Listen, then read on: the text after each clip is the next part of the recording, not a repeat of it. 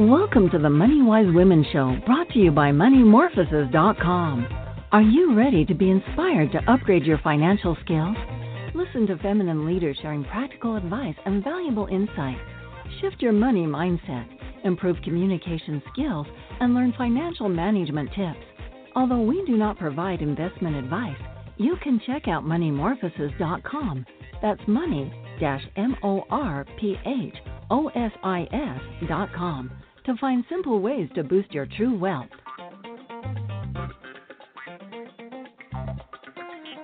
Hello, Crystal Arnold here, founder of Money Morphosis and your hostess for the Money Wise Women Show. So let's get real.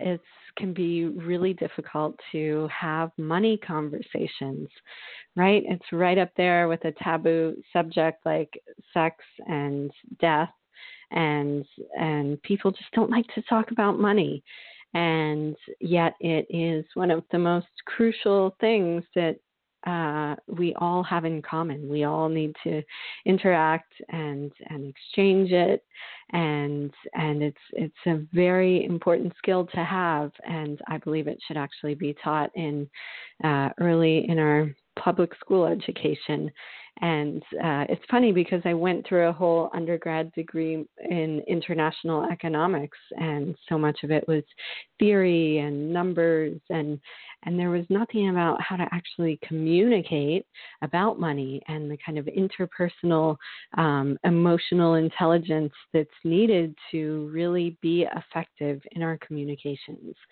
And I'm sure all the listeners can think to a time when you had an awkward um, money conversation. It may have been stressful for you leading up to it. You know, things like asking for a raise, talking to your partner about the overdrawn uh, shared bank account, uh, talking to aging parents about their financial situation, um, a, a parent talking to their teenager about, you know, greater financial independence. There's just so many conversations that we need to have with the people we love most about money.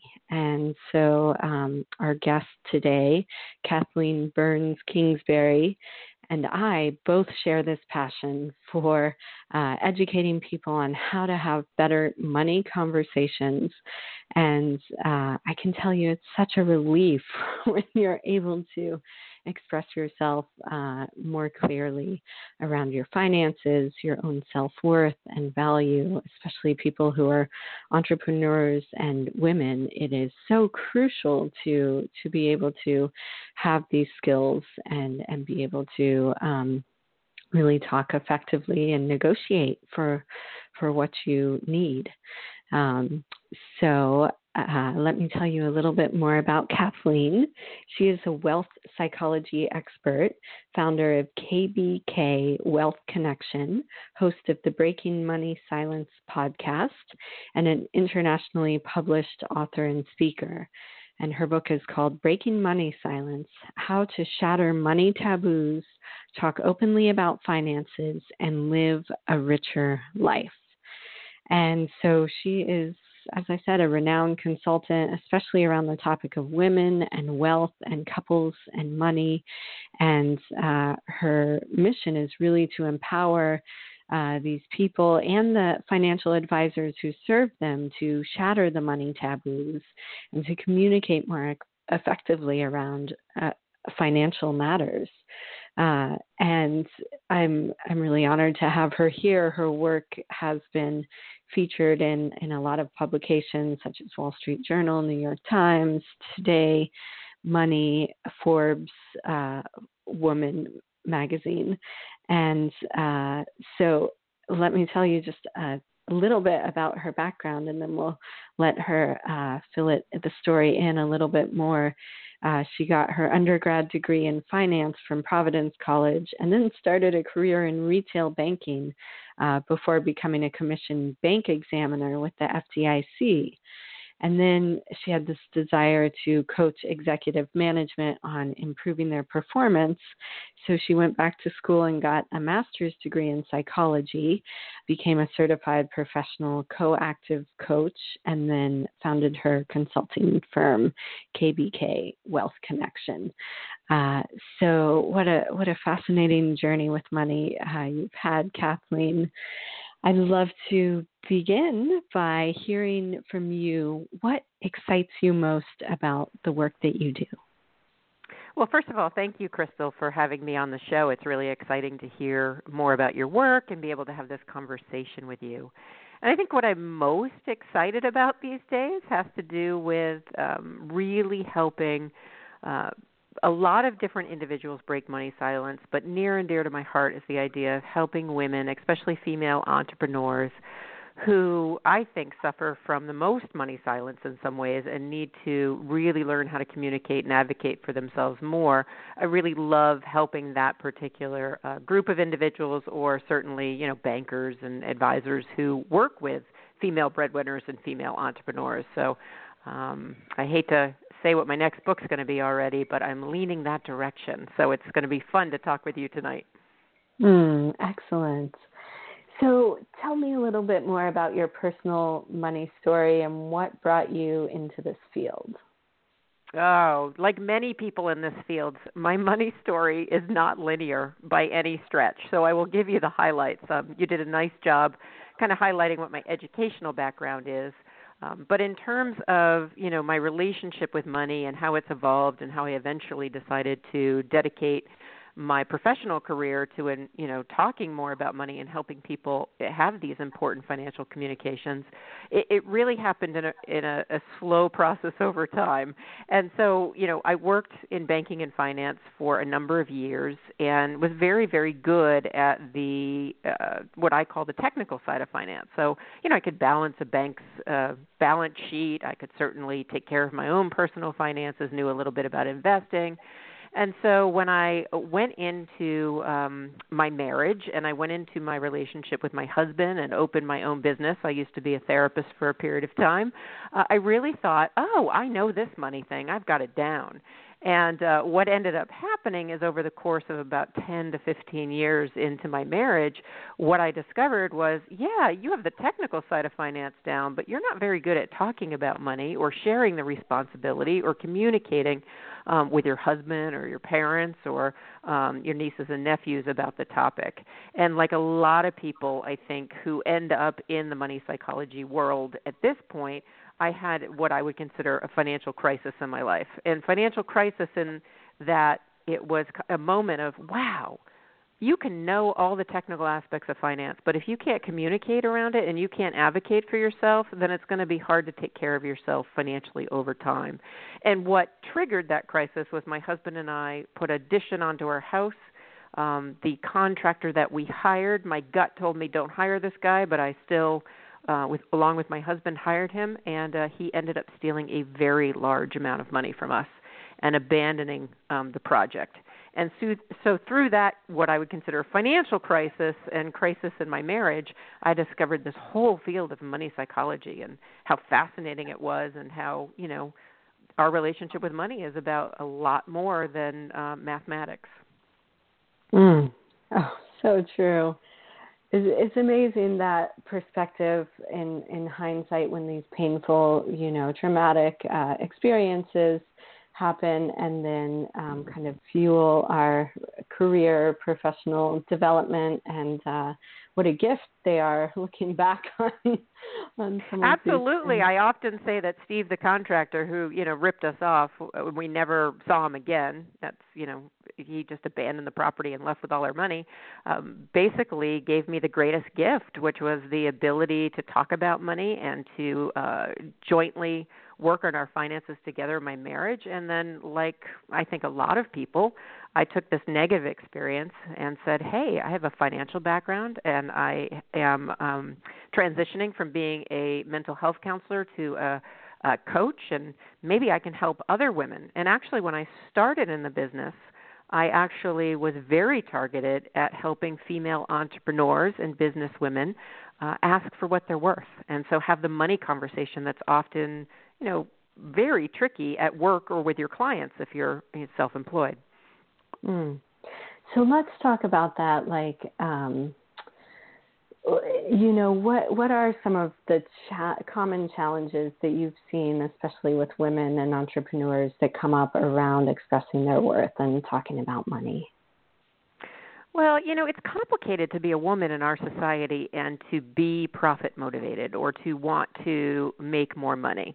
There's actually research out there that says that women who are um, career focused or who present themselves as profit motivated are viewed in more negative terms than a man who might want the same thing. And so there's this societal discrimination or taboo against women who really want to uh, build a business and ask for what they're worth. And so I think that that taboo against money, which is kind of the topic of my book, Breaking Money Silence, is, is certainly in the backdrop.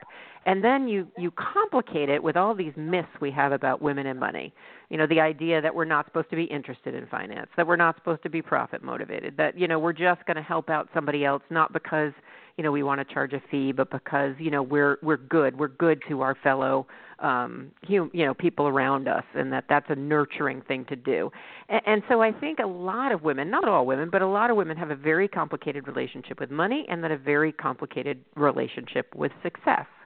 And so in order to be a successful entrepreneur or businesswoman, uh, you have to be able to push through and start to understand what are my particular roadblocks around asking for what I'm worth, and how do I um, push through and start to let people know that you know there I have value in this world. And often the way in the business world we realize value is by paying somebody.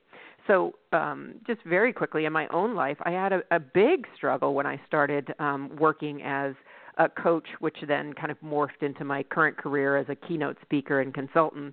And really, what I was struggling around was the fact that instead of charging people for my time, uh, I found out that I was spending half of my time volunteering for a lot of these causes, a lot of these networking groups that are wonderful, but I was volunteering half of my time away and only charging for half of my time. So if you become a professional volunteer, it's going to be very hard to build a profitable, sustainable business. Now, just so you don't get any calls or emails, I believe in volunteering. I think you need to strategically volunteer. And so for me, I had to pull back and say, what is it? Why am I giving away all my knowledge and all my intellectual property and all my time instead of asking for, you know, a marketable wage for it? And what I discovered in my own process and looking at my own relationship with money is that there was um, a mixed message in my family growing up. You were supposed to take care of money, you were supposed to attend to it, but you certainly were not um, supposed to be too financially successful, and you weren't supposed to kind of do better than the people around you. And so those family messages I had to unpack in order to be able to move forward um, and you know ask for what I was worth. And and it's I won't say it's a struggle today. I mean, it's not a struggle in terms of I know what I'm worth. I have my fees have gone up over time, and I feel very comfortable where, with my price point. I think the continued struggle for me, and I, I do feel this is different for women than men, is that more often than not, I'm asked to give my services away or to reduce my fee, um, and time and time again I hear about, you know, this gentleman who's going to be keynoting is being paid twenty thousand dollars and you know, they can't find any money for me. And so um you know it's it's saying no and standing up for yourself and other women and saying you know i'm worth something and i'd rather pass on this engagement than um you know participate in the continued kind of financial discrimination of women. So it's been a, a fun journey uh, sometimes a painful journey but i think those are kind of the things that people who are listening that are still struggle around this area need to think about. You know what what do i think about being successful? And not only just successful but financially successful. And then saying no when somebody's not going to pay you what you're worth. Those things are challenging but over time your confidence builds and they get much easier. Mm. Oh, totally. It's it's so important to take that deeper look into our subconscious beliefs and programming from childhood and and just really as the foundation of, of where our behavior is coming from and and how we uh, really limit our, our own success and financial wealth uh, because of those early experiences. Um, I'm curious to hear more about um, about r- what is uh, breaking breaking money silence, and and tell me a little bit more about what about your book. Sure. Uh, Breaking Money Silence is my fifth book, and it came out this last fall in uh, in September. And the concept for Breaking Money Silence really feels like it's been percolating in me for a long time. And so the premise is that, as you know, and all the people who are listening to your podcast know, we live in a society that is um, really has this very, very strong money taboo, and that money taboo has very strong implications for how we either do or don't take care of ourselves financially in our relationships. Examples, you know, we all hear that 50% of uh, first marriages end in divorce, and the number one contributor is the inability to work through financial conflict. Or if you look at families, uh, parents who are trying to pass down wealth to the next generation, whether that's modest wealth or um, you know, extreme affluence, what ends up happening is that over the course of three generations, 60% of families fail to do that. And the primary reason that they fail to pass on the wealth successfully is because the family doesn't have an ability um, to talk about uh, money and to communicate about finance and to teach the next generation how to be financially literate and responsible. And then you look at, you know, the new I don't even want to say new, I guess it's been going on for a while, but um this struggle that a lot of us have if we are in our midlife where all of a sudden we're looking at our aging parents and realizing, wow, they didn't talk to us about money and now we're worried about their financial situation. And it's up to 54% of adults actually would rather have a sex talk with their teenager than an aging talk with their parents. And an aging talk often involves talking about health, but it also talks about wealth. So in this particular book, when I saw all, all those figures and you know the work that I do with advisors, I kind of would hear these grumblings of you know we want to talk to our clients about money, but they don't want to talk about it. And so what I discovered is it isn't that they don't want to talk about it; it's that all of us don't want to talk about it. And so what the book does, after laying out you know why this is a problem, it really spends most of the time talking about so what do you do about it? How do you talk to your partner? How do you talk to your aging parent? How do you talk to your kids? Um, and I had so much to say that there's a bonus chapter called Is Your Gender Costing You a Fortune, which is really about um, the financial discrimination that I think women uh, face and the need for women to break that money silence even more. And so I'm really proud of the book. I, I'm excited. It really fits for who's listening on the line right now, but it also has a section in it at the end of each chapter uh, for advisors uh, that you're working with. So if uh, an advisor can share it with a client, or a client can say, "Hey, I found this book. Let's you know let's delve in and, and take a look." Wow, that is brilliant. It sounds like there's just a lot of practical steps and advice that that people really can use, and it's so helpful to have some expert, someone to help you instead of fumbling through it blindly, and it ends up as so many listeners probably know, in stressful arguments and you know not not a productive conversation. So it sounds like you have a lot of real tips in there. Tips and also stories. And some of it's my own story but it's not just about my own life. It's also you know other men and women that i've talked to who have struggled in different ways. There's advisors who have struggled to talk to their clients.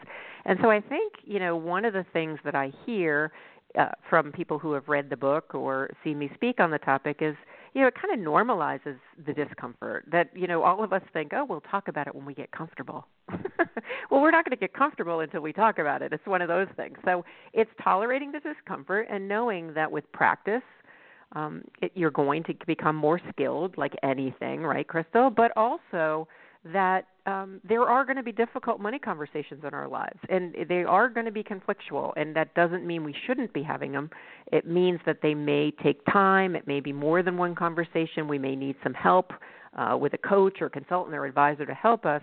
But that it's really important because there's such grave implications for people who don't talk about money in terms of you know marriages breaking up parents not getting along siblings not talking to each other you know wealth lost it's it's there's a big big cost and i think we're ready to talk about money i, I feel like there is a movement um to break a lot of taboos in our society these days and and this is certainly the next one Oh my gosh, I'm feeling the same way. You know, we've had this Me Too movement and this uprising of women breaking their shame around sexual harassment and male domination and and the shame that's kept the silence uh, there is so powerful.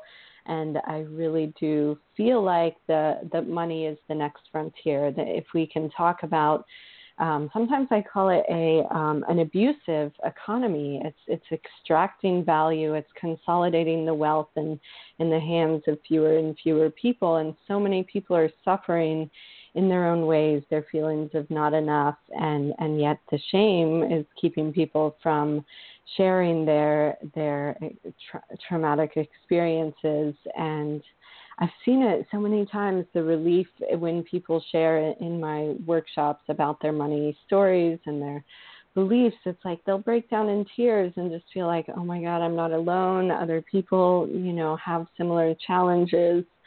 And so maybe you could talk a little bit about um, the power, you know, about the power of speaking up and, and breaking through that shame. Well, I couldn't agree with you more. I think that the there's a, many contributors to money silence. You know, one is the, that we live in a society full of money taboos, um, but another big contributor is that that shame we feel like somehow we're doing money wrong or we're doing money differently or um you know somehow the the person or the joneses have it figured out across the street which is not necessarily the case.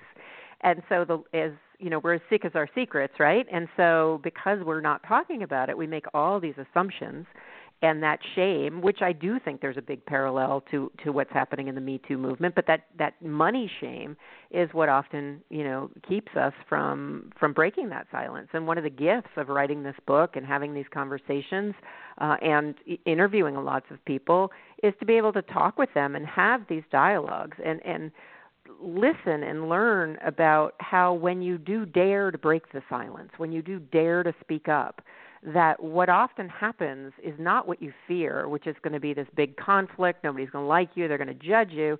It ends up being that, oh, wow, very similar to your workshops, Crystal. Wow, I thought I was alone and I'm not. You struggle, maybe you struggle in a different way, or maybe you have struggled and now you're doing better and you can teach me something. So I feel like it really in uh, once you break through that silence, I think it allows you to connect with somebody to learn more about their values, what's important to them, how they use money, and and it's important not to judge if it's different than what you do. Um, but I've seen partners get closer. I've seen business partners get closer. I certainly know my girlfriends and I, who are all uh, you know speakers and consultants. Um, we really have each other's back when we're trying to figure these money things out. Uh, so it, it, it, there's so much positive that comes from breaking the silence. It's just such a long-standing tradition. Um, but so you know, the Me Too movement proved that you know you can speak up about really difficult things, and and I do think that money um, is the next piece, and and I do think somehow they're related because there's a lot of um, power and money and um, a male perspective about what finance should look like uh, when it comes to financial communication and financial advising. And I, I do feel like that we're at a tipping point. Um, so it's exciting. and It's exciting that you're doing workshops that are helping people break through. Mm, yes. So let's imagine more and more people are breaking through, are having better conversations about money, and you know, um, I, it, I can see it leading to greater civic engagement, like participatory budgeting, like actually being able to, on a systemic level in our communities, you know, be more transparent about where our money is going and and that so eh, imagine with me, what what do you see uh, happening here as more people uh, get more open about money?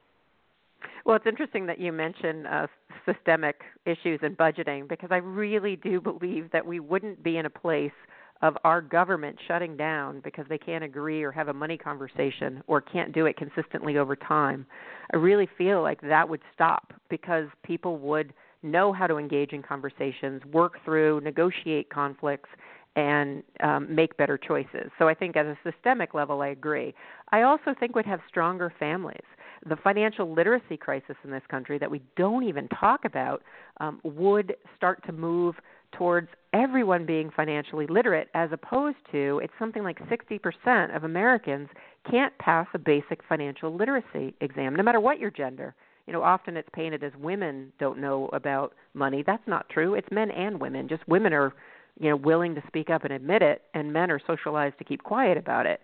So I think we'd have greater financial literacy. I think, as you mentioned at the beginning of the show, we would teach uh, financial literacy and uh, budgeting and, and how to have these financial conversations in schools. Um, and I just really think overall our society would be stronger as a result. So, what I think in the past used to protect us, you know, when king and queens were hiding their gold and didn't want to get um, robbed uh, or pillaged, uh, that was protecting their family, and so they had to be silent about the money.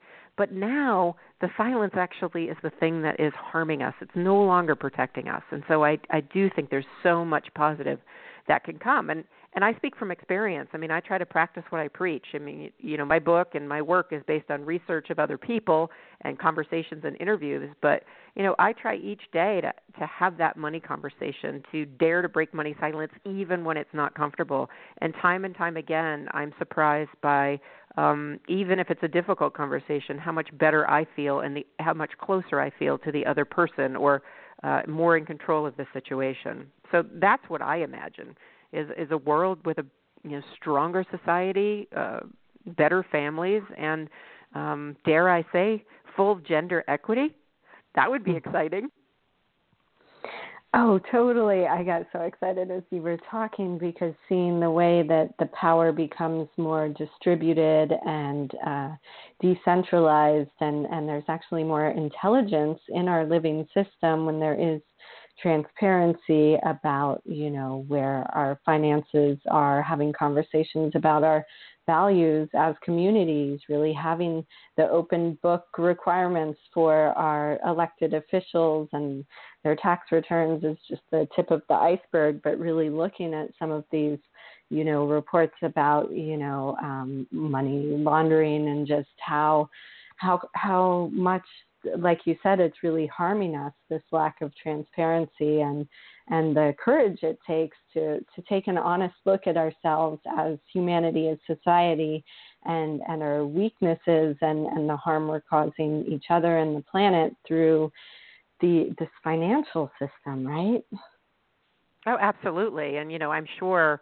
Uh, you have a grasp at that of that at a, at a greater level given your you know educational background but I, I can't tell you that. I just really think that transparency would go a long way.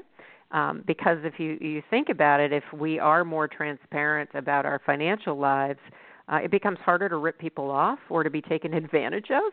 Uh, in that you know we're having an open dialogue and we're learning together. And I also think, you know, dare I say, I I believe in salary transparency. I mean, I think that's one of the hardest things is for people to um, ask and understand, you know, what is the going rate for that particular position or that particular job or that type of consulting, and you know why it's been a secret for so long. When in fact there's actually, I believe it's a federal regulation back in the maybe the 60s. Um, it's and it basically said that you know we can no longer keep each other's keep salaries secret um, and discriminate that way, but we still do. So you know, it, it, there's a lot of work to be done, but I think there's a lot of um, positivity uh, around this topic, and certainly, you know, what you're contributing with this podcast and your work is is really great. Mm-hmm.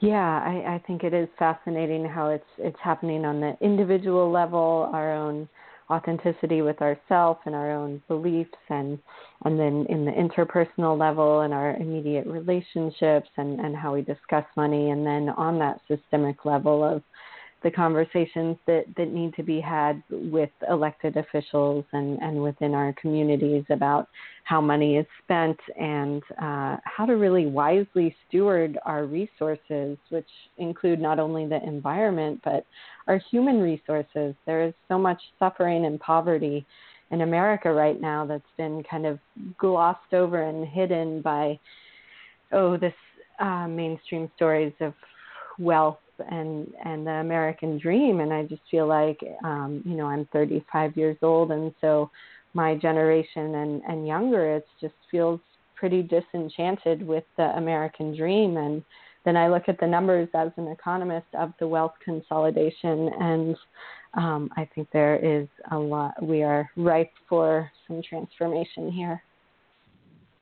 I, I do. I think there's a flip side to it as well, and I, I don't know if you've spoken to this or, or explored this at all, but having worked with advisors who work with high net worth or ultra high net worth families, I think there's also um, I understand what you're saying completely, but there's also this misunderstanding of the quote unquote one percent that they're you know just like we make um, assumptions about people who are poor or people who live in poverty, we make assumptions about people who live with wealth, and often they're painted as evil and you know materialistic and and um, really out to to be greedy. And what my experience has been, both meeting some of these people and also working with the advisors who work with them, is you know more often than not that's not the case. I mean, there are certainly exceptions to that rule, um, but you know, just like people who may not have a lot of resources, people who do have a lot of resources are just people.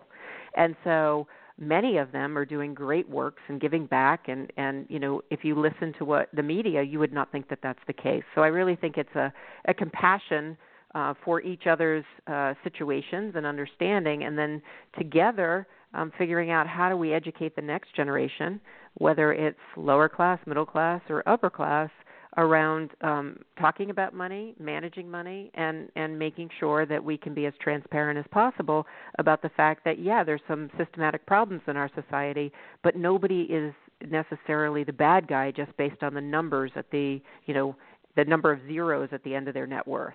Um, I, I just want to kind of throw that into the dialogue today because I, I know that often gets left out of the mix, and um, really affluent people feel bad about that. Yes, Thank you so much for saying that. Uh, it's it's so true. I have interviewed some people who work in purpose-driven investing, and oh yeah, uh, great. Yeah, so there really is uh, an incredible desire for more and more people um, of of that level of wealth to align their money with their values, and uh, and a lot of them are millennials. I just pulled up uh, this Huffington Post article that was. Um, it says the young rich and fighting young rich and fighting the system that made them wealthy.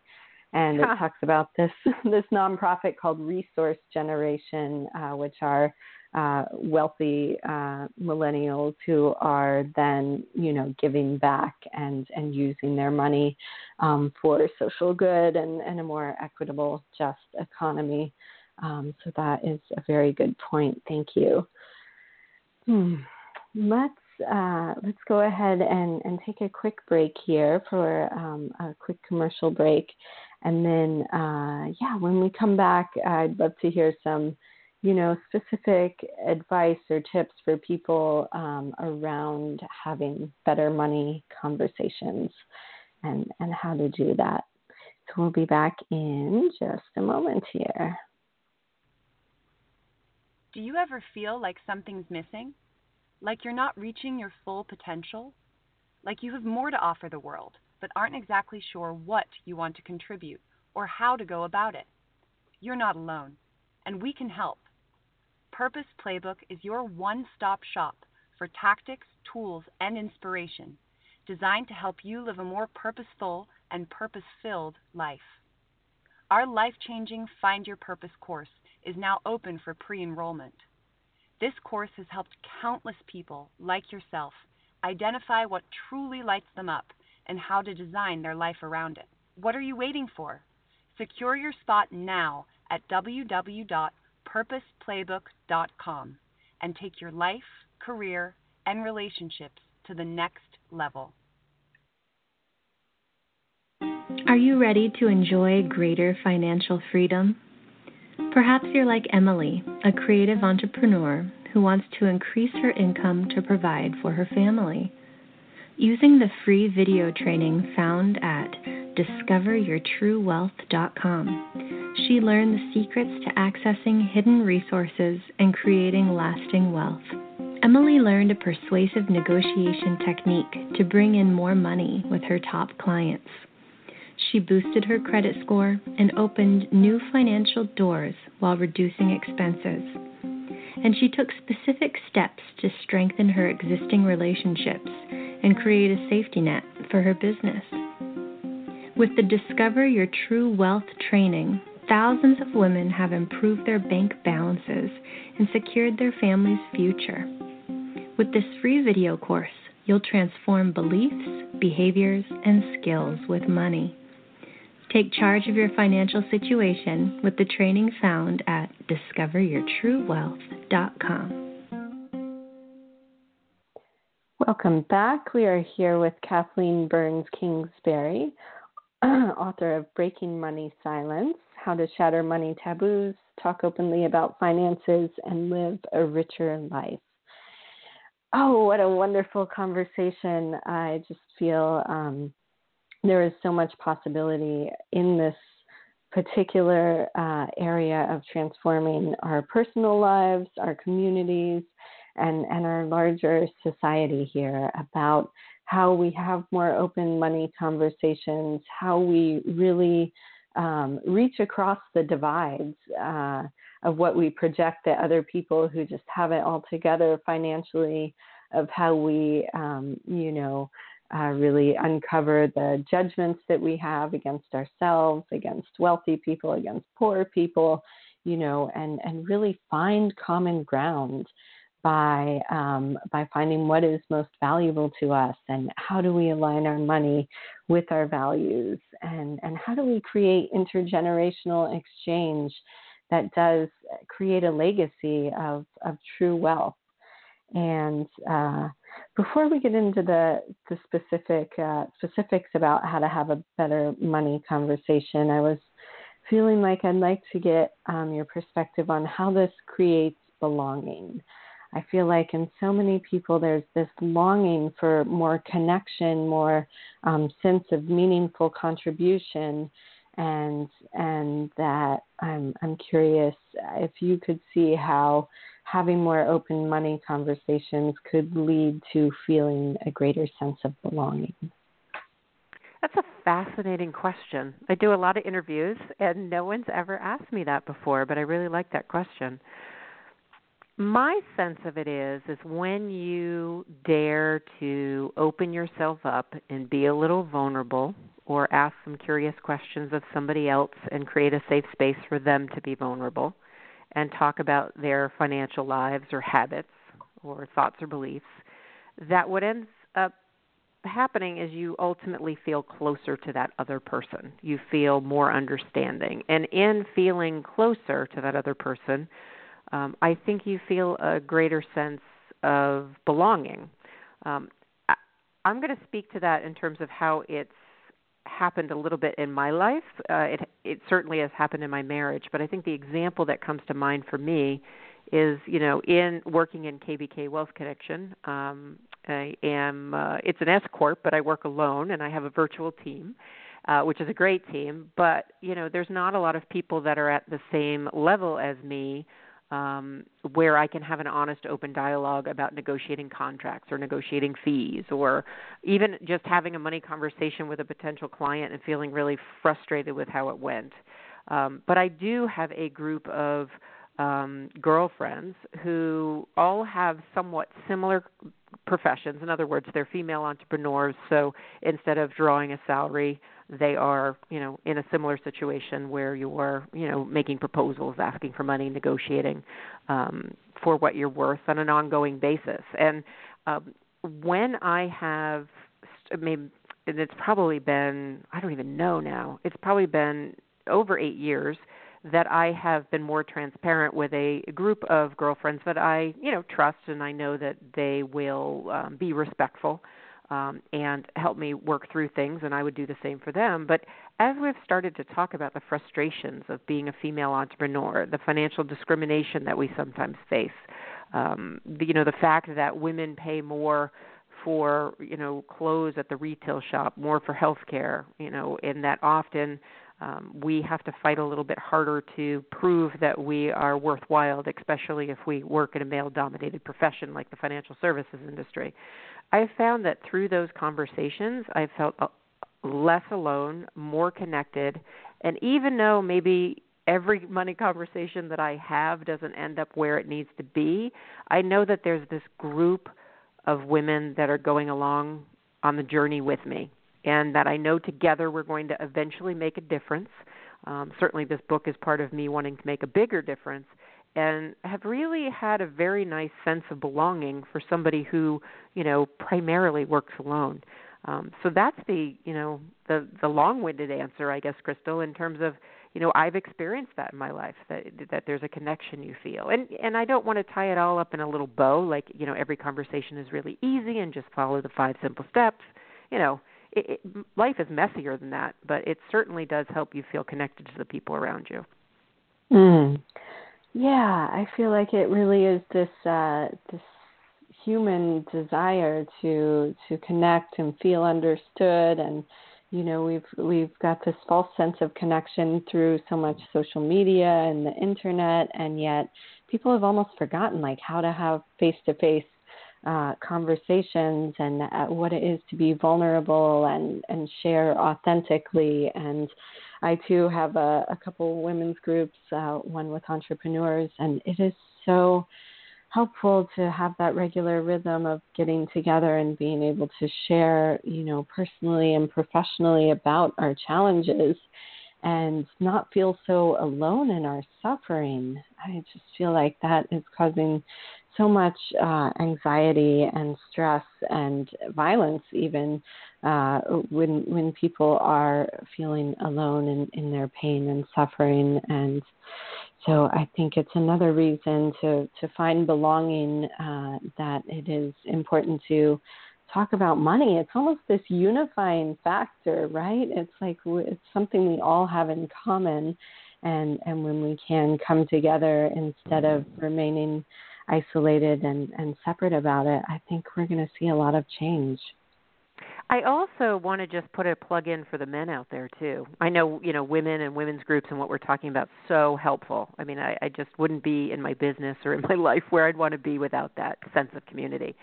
However, I also think that there are men in our lives, and you get to decide who these men are in your individual life, who you can have money conversations with that can be so helpful. There are times where, you know, my girlfriends, we all have female brains, right? We've all been mm-hmm. socialized as women. And so it can be very refreshing to either turn to my husband or turn to one of my friends um, that is a male and say, you know, what's your take on this? And and have a, a different perspective. And you know, gender is only one different perspective, um, but it can be really useful. So I, I want to encourage people to draw in all the people around you to give you some insight to have these money conversations with because um you know one of the things that I don't I work hard at in the financial services industry where I do most of my training is to really look at you know there's gender myths about women and money but there's gender myths about men and money. And so any of these stereotypes or any of these assumptions that often you know start to take on a life of their own if you don't talk about them uh, do a disservice to all of us. And so busting through all of those myths. You know, one of the ones I talk about a lot with men is that and it's actually chapter 4's title is all men are financially literate and other gender myths. You know, that I mm-hmm. feel bad for the guys out there who maybe don't feel as comfortable opening up and talking with other men in the way in which we assume they do about money. And so I just want to bring them into the fold and say that, you know, this sense of belonging, I, I would love to have it be um, something where it goes cross gender and it really is about um, the transparency you talk about and, and really moving the needle forward. Because just like eating and exercise you know that's something that we have to do in our lives. We have to take care of our money. We have to take care of our bodies. We have to take care um, of our spirit. And and we all have to do that every day. So why not talk about it and share what's working and what's not? Oh thank you. Such a good point uh, yes, to really honor the men and their perspective. And I agree. I so value um, some of the male colleagues and, and my own husband, my dad, and uh, and just really they are incredibly supportive and have great perspective. And um, and and also the intergenerational exchange. You know, it's it's fun that we're um, of different generations here, and and what else would you like to say about the power of having intergenerational money conversations? Well, what's been fun for me is I, you know, I don't have children. Um, my my child is a, a cat, mm. but I do have a strong relationships with my nephew and my niece, and um, it's been so fun to watch them grow up and for us to start or for me to initiate money conversations very early on when they were little. And now they're all mid 20s you know early 30s they're buying their own houses. They're getting married. And i'm watching them not only continue the money dialogue with me and my husband, but also watching them then take that skill into their new relationships and so it's really exciting and i feel very proud. And i i do think i learn a lot from them uh, certainly around you know technology and money and and their perspective um, and their generational thoughts and beliefs um, and they learn something from me. And and i do think that each and every one of us you know is made up of a variety of things. Our generation our gender you know our culture our religion you know what our experiences have been and so to you know share that um in across generations and across families is really when it works it's it's a wonderful thing. Mhm mhm yeah i agree. So much potential there. Um and what I love about the millennial generation, I'm sorry to cut you off, but I, I just what I love is that you know while sometimes boomers or I'm a very late Gen Xer, um, sometimes what they'll say is you know like like millennials they just don't have a work ethic, and I think I think it's great that millennials will invest in vacation and take time off and live their values. You could be um, you know very have a good work ethic and and still have more balance than the previous generations had. Oh yeah. I know it's so hard when we generalize about anything. It's almost like um yeah, kind of hard to have the nuances and and I I think it's it really is about building understanding and and empathy and having more compassion for the struggles of you know millennials coming up with more college debt and less likelihood of a regular 9 to 5 job and some of the factors that that really um, change their expectations of success and and what's possible. And so, I think any conversation that builds understanding and com- has compassion and empathy um, can be more productive. Um, would you like to um, talk about specific advice for people, entrepreneurs, uh, people who are wanting to have some difficult money conversations?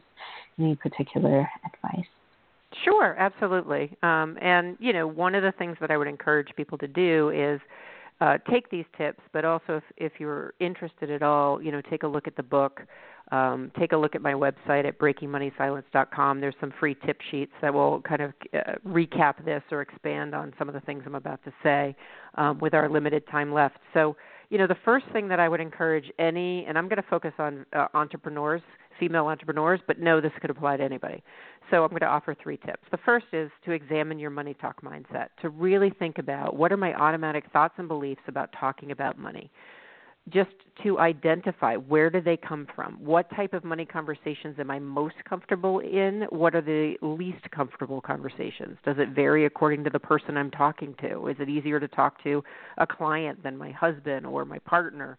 Or my children, you know, to really take some time, similar to I think the work that you do around uh, family money history and money mindsets that I do, but but expanding it specifically to these financial conversations. And once you've explored or at least started to explore what your automatic thoughts and beliefs are about talking about money, then I think it's using that data, using that information, and saying which of these um, ideas or which of these attitudes help me and which get in the way so if you know it's rude and unnecessary to talk about money or uh, one of the ones that I find female entrepreneurs often have is, you know, the more successful I get, the less I should have to talk about money. Well, that's a myth. mm-hmm. I find the more successful financially you get, the more you need to, and the more opportunities you have to engage in these negotiations. And so, then dare to break that money silence. And and I encourage people to start with somebody who is um, safer or trustworthy. So if you're a female entrepreneur, it may be that you have a client, like you've been meaning to raise your fees, and you have a client that you know is going to be a little bit easier to let them know that information than another client. Start with somebody that's going to lead to a success. If you feel like, oh, you know, I'm not ready as an entrepreneur to have that conversation with one of my clients, um, but maybe I'll role play it with an advisor I work with or a coach that I work with. You know, that's a way of daring to break money silence, to, to practice. And that's the third tip. Because practice, practice, practice. I don't think we ever get to perfect when it comes to money, uh, nor should we be striving for it or a money conversation. But I do think that practice, like anything, you develop a skill, you build up a muscle, and it becomes easier. So, you know, a lot of times what ends up happening when you're a woman in business is you you have this worst case scenario in your head. And when you examine your money talk mindset, which is probably full of some of these worst case scenarios, and then you practice or you dare to speak up, what you discover is that often the other person's reaction isn't what you expected because that's more about what your automatic thoughts and beliefs are, not necessarily theirs. And I can remember very, very early on when I was doing this work around my own money talk mindset and my own money scripts, and I had to raise. Um, well, I didn't have to, but I decided to raise my rates when I was a clinician, so working as a therapist. And there was one in particular client I had seen for a long time. She really struggled financially, so I had a very low fee. She paid the lowest fee out of all of my clients, and I thought, you know, I do if I'm going to be in integrity, I do need to raise her rate along with everybody else's rate. You know, it just seemed to make sense not only for her but for me. And so I finally got the courage to have this conversation with her, and I raised her rate five dollars um, which I thought was doable, but also was kind of a move in the right direction. And I was so fearful, Crystal. And when I go through my whole spiel about, you know, raising the rate and let's talk about it, she looks at me and she goes, "It's about time." oh God. and so I said, "What do you mean?" She goes, "I keep I kept waiting for you to increase your rate because I didn't think I was paying you enough." So in breaking money silence, what I discovered was I was trying to protect her by, you know, and helping her financially, and she was feeling like I want to pay more because it's going to make me feel better, um, and you deserve it. So, you know, what you think is going to happen when you break money silence isn't always what does, and the more you have these experiences, the more you find that, you know, practicing um looking at your money script and, and breaking through this money talk mindset and, and doing something new will help you just have a healthier relationship with money. And ultimately, you know, because it was a clinical setting, it was therapeutically useful um, for us to have that dialogue. Hmm. Go ahead. Uh, the the only other thing I just want to let people know, and and I think you're going to ask me this anyway. So uh, just if you do go to breakingmoneysilence.com, which is the website for the book, but also for uh, consumers, uh, I have a separate website for financial advisors. What you'll find is there's the podcast, um, and you can listen to it. We talk about uh, money myths every uh, episode and we bust through it. But you'll also find that there are some free tip sheets. And one of the tip sheets I'd encourage people to check out um, is the Kingsbury Rules of Fighting Fair Financially, which are just money talk guidelines from the book. And it's a list of seven tips that will help you engage in an effective money dialogue, whether it's with your partner, your parent, your client. Um, and they're tips that when you read through them, you'll go, Yeah, I know I should be respectful. I know I you know should uh, listen actively. But when you have it in front of you while you're engaging in that talk it, it's really helpful to have that visual cue until you um, have internalized some of these uh, some of these tips and some of these uh, action steps. So um, I just want to make sure that people know about that resource. And there's no fee you know it's it's something that I just want people to have. Mm, that's so great. I love that. Thanks for that generosity. It is uh so good yeah to have something physically uh to to prepare and print and and have some preparation. Um what let's see. I i love your podcast the episodes i've listened to. It's just, oh thank um, you. so honest and open, and you really like draw out people's, you know, um, really busting through these myths. Um, do, do you want to tell me about any highlights or um, specific myths that that people may be interested in? Well, one of the recent episodes um, that I had, I had a, a woman on who directed the film Dream Girl. She's the co-director, I believe, and um, her, her name's Erin. And Erin is an artist, and so what Erin talked about was as she was doing this passion project, and Dream Girl is about women entrepreneurs and in you know the struggle, and it's very inspiring. I, I encourage people to check it out. But what she was talking about is here's this passion project she's working on. She's very creative. You know, her her background is basically in the arts and she believes in creativity and the myth that she brought to the call was you have to be starving to be an artist and so I had never looked at that myth before, um, and it was fascinating to talk with her about how so many artists, you know, feel that they are betraying um, the craft if they ask for money or negotiate for what they're worth. And on some level, I knew that, um, but she talked about the different strategies that she used in order to get past that because she had to in order to make this movie successful. And the movie was so successful that they actually had a screening at the White House. And they, the two women who um, co-wrote and co-directed it were voted uh, Oprah on Oprah Winfrey's. I think it's top 100 soul sisters or something i forget the actual title um, but by busting through her money myth uh, she was really able to have a big impact in the world and so that was one of the episodes that really stands out um, but all the episodes are there on the website so if you're interested you can certainly go to breakingmoneysilence.com um, subscribe to it and um, you know i even welcome and certainly crystal would welcome you on on the call to uh, the podcast to, to bust a money myth with us as well. It's it's really a fun fun process. Oh, thanks. Yeah, I just love that approach. How cool to like take something on and and really get into it and uh and just uh be able to to find the truth, you know, to go back and the underlying yeah, essence of of what what is real and and beautiful and true and and you know really cut past all these ideas of what success is or you know what should be happening in the world. I feel like we're just in this time where um, so much is possible when we um, get more um, honest and authentic about about what's most important um, to us.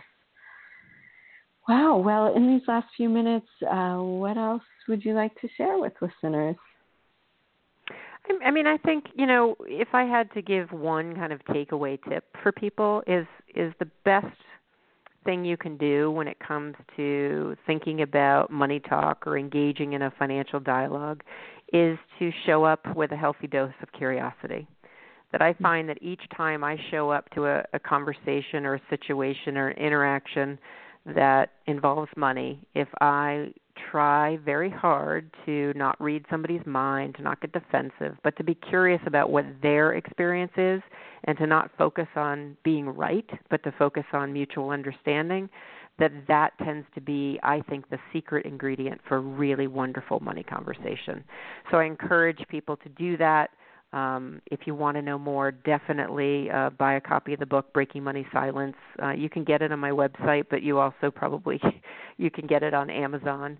Uh, and um, you know, there's a whole chapter about curiosity and the importance of it in a money conversation. And I do think it's the thing um, that has saved many of my conversations, both professionally and personally, by practicing that one tip.